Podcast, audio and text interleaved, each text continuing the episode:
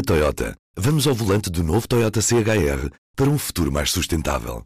Se esse também é o seu destino, escolha juntar-se a nós.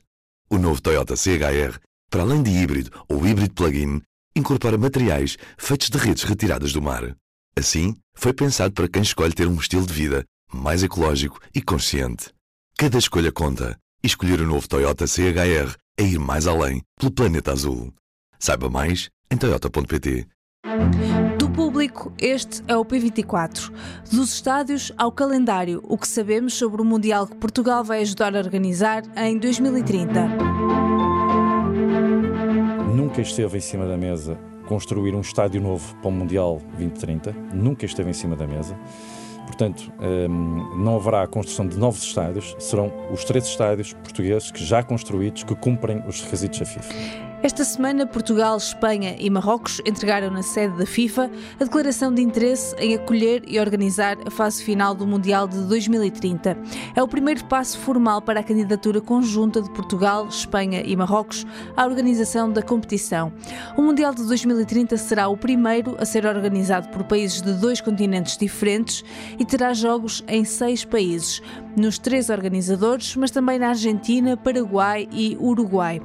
No centenário da competição, os três primeiros jogos vão realizar-se nos três países sul-americanos e a partida inaugural vai decorrer no Estádio Centenário, em Montevideo, no Uruguai, a mesma cidade onde decorreu o primeiro Mundial da FIFA, em 1930. O Público e a Renascença entrevistaram o secretário de Estado do Desporto, João Paulo Correia, para o programa Hora da Verdade, entrevista que pode ler e ver esta quinta-feira. Neste P24 conversamos com Nuno Souza, editor de Desporto do Público, sobre esta entrevista e também sobre o que podemos esperar do Mundial de 2030, que decorrerá também em território português. Eu sou Inês Rocha e este é o P24. Nuno, bem-vindo ao P24. Entrevistaste o secretário de Estado do Desporto sobre a candidatura de Portugal com Espanha e Marrocos ao Mundial de 2030. Que novidades é que trouxe esta entrevista? Boa tarde, Inês. Um, na verdade, João Paulo Correia não, não conseguiu ainda adiantar-nos um, muito sobre o que vai ser o desenho final ou a arquitetura final da, da competição. Hum, na linha do que já tinha sido adiantado até por Ana Catarina Mendes, um, confirmou que de facto Portugal não vai construir nenhum estádio propositadamente para, para o Mundial 2030. Confirmou também que os estádios da Luz, de Alvalade e do Dragão serão os únicos que farão parte da, da candidatura, com as suas limitações de lotação que, que são conhecidas. Um, mas deu uma potencial boa notícia aos portugueses, que é um, abriu a porta à possibilidade de, uh, mesmo tendo em conta o desenho que foi delimitado de, de pela FIFA em termos de ocupação do, dos espaços, de Portugal poder vir a ter um, um estádio ou estar representado, se quisermos, na fase eliminar da competição. Uh, isto é importante porque inicialmente a FIFA delimitou que os estádios com uma capacidade uh, até 50 mil espectadores, que é o caso dos três estádios portugueses na candidatura, um, à partida estariam arredados das principais fases da prova, ou seja, dos quartos de final em diante, um, e essa possibilidade de Portugal estar representado pelo menos nos quartos de final um, é algo que devemos ter ou manter em aberto, pelo menos até que o dossiê de candidatura seja, seja tornado público. Um, para além disso, e ainda na linha do, do que será uh, a arquitetura financeira, se quisermos, do, do próximo Campeonato do Mundo em que Portugal vai, vai, vai fazer papel de anfitrião. Também não, uh, João Paulo Correia também não colocou de parte a possibilidade de haver um regime de isenção fiscal muito idêntico àquele que já foi aplicado na Liga dos Campeões de 2019 ou 2020 e nesse sentido tornar também mais atrativo para o promotor e para o organizador a participação, ou se quisermos a organização conjunta deste, deste Campeonato do Mundo, como sabemos, para além de Portugal vai incluir Espanha e Marrocos numa, num trio inédito até do ponto de vista do raio geográfico, da sua abrangência, um, e nesse particular será seguramente um, um Campeonato do Mundo com, com uma marca única e inédita. Uhum. Em relação aos estádios, como disseste, só três estádios portugueses é que terão jogos neste Mundial. Estádio do Dragão, Alvalade e Estádio da Luz.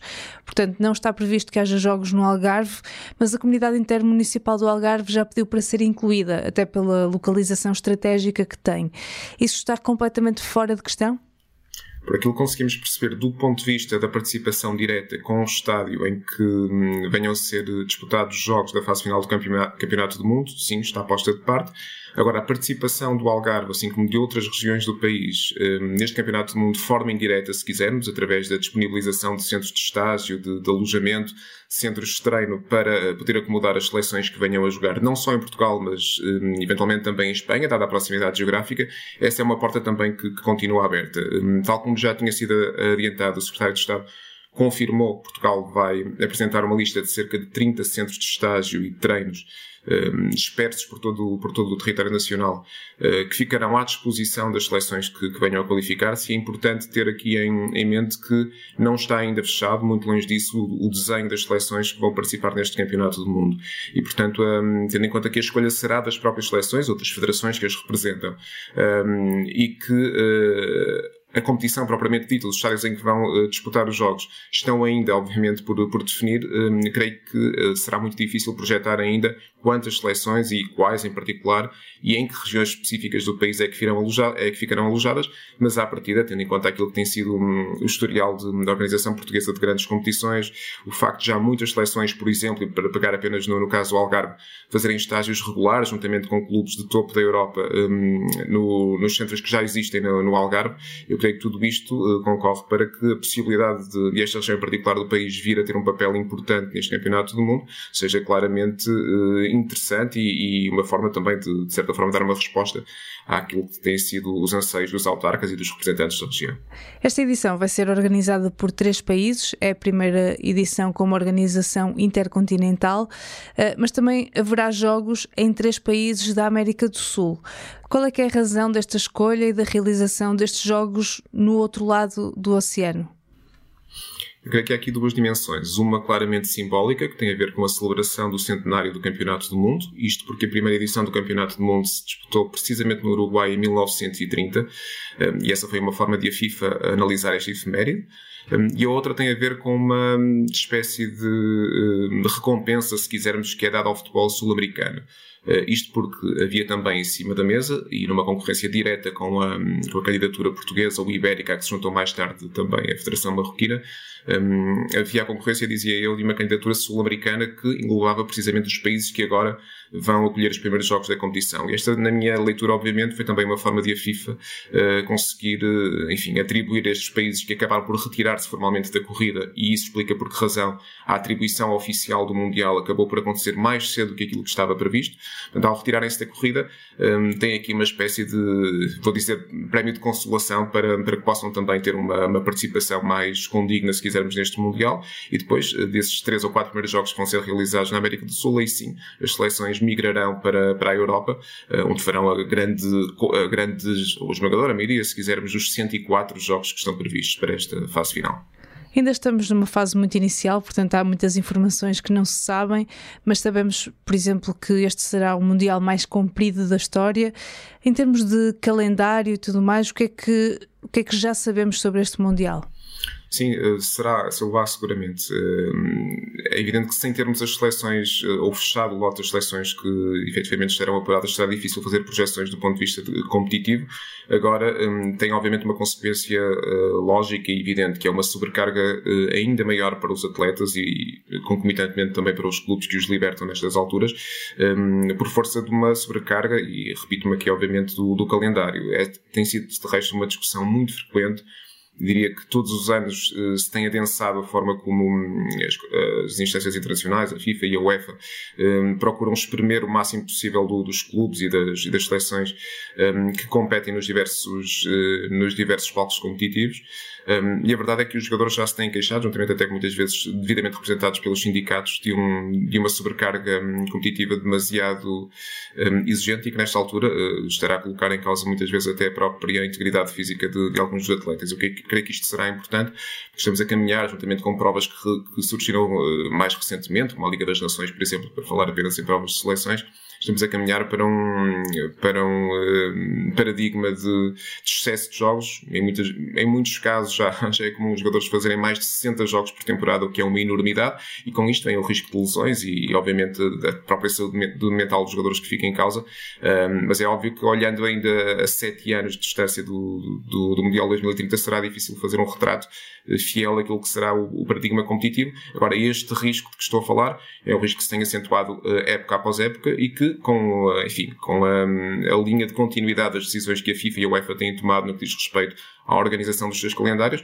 que tem enfim, é uma tendência muito evidente para se vir a acentuar ao longo dos anos. Em relação às fases finais, falaste da possibilidade de alguma delas ser em Portugal, sabemos que a abertura vai ser no, no Uruguai, mas, por exemplo, em relação à final, já há alguma previsão de onde é que será? Um, à partida eu diria, não querendo ser pessimista, mas diria que está automaticamente excluída praticamente a possibilidade de Portugal vir a acolher a, a final por razões puramente logísticas. Não temos nenhum estádio que um, responda às necessidades uh, físicas, estruturais, de uma final de um campeonato do mundo. Portanto, essa possibilidade estará uh, neste momento em discussão entre Madrid, eventualmente, e Marrocos, que, que ameaça, entre aspas, obviamente, construir um estádio com as características e as condições necessárias para esse, para esse efeito. E essa, como eu disse no início da conversa, foi uma possibilidade que Portugal colocou de lado logo, logo à partida. Um, portanto, eu creio que Portugal, neste contexto, e tendo em conta um, as pistas que foram dadas pelo Secretário de Estado, uh, poderá eventualmente uh, ambicionar, quando muito, um, acolher um jogo dos quartos de final. Uh, e aí ver-se-á se o Estádio da Luz, que tem sido normalmente o, estádio que tem acolhido as, as principais hum, os, os, jogos de maior importância, tendo em conta aquilo que é tendo em conta que é, perdão, aquele que tem uma maior lotação dentro dos estádios portugueses. Uh, veremos se o estádio da luz que, que, será escolhido ou não, mas parece-me que também ainda é cedo e só mesmo quando tivermos o dossiê de candidatura na mão conseguiremos dar uma resposta mais cabal a essa pergunta. Esse dossiê de candidatura, quando é que está previsto que seja entregue? Será entregue no início do no primeiro trimestre do próximo ano, à partida, um, depois de, enfim, mais um ciclo de reuniões entre as federações portuguesa, marroquina e espanhola, naturalmente. Eu julgo que hum, no, nos próximos meses uh, assistiremos também a um conjunto de um, cerimónias, de, de, anúncios, se quisermos, de, de, de, reuniões preparatórias, eh, das quais obviamente também sairão novas informações um, e que provavelmente poderão vir a ser sediadas em Portugal ou Espanha, tal como foi recentemente sediada o anúncio, uh, a cerimónia do anúncio da Carta de Intenções em Rabat, em Marrocos. Uh, e, portanto, creio que paulatinamente ou progressivamente vamos tendo mais informações sobre um tema que, obviamente, tem despertado o, o interesse da, da, comunidade do desporto em Portugal e, e não só. Certo, vamos aguardar mais informações. Nuno, muito obrigada. Obrigado, Inês. Nuno Souza, editor de desporto do Público. E esta quinta-feira é dia de estreia do podcast Como Assim, sobre fenómenos da cultura pop. A partir das 16 horas pode ouvir o primeiro episódio sobre o fenómeno José Pinhal. Tu não o cabelo!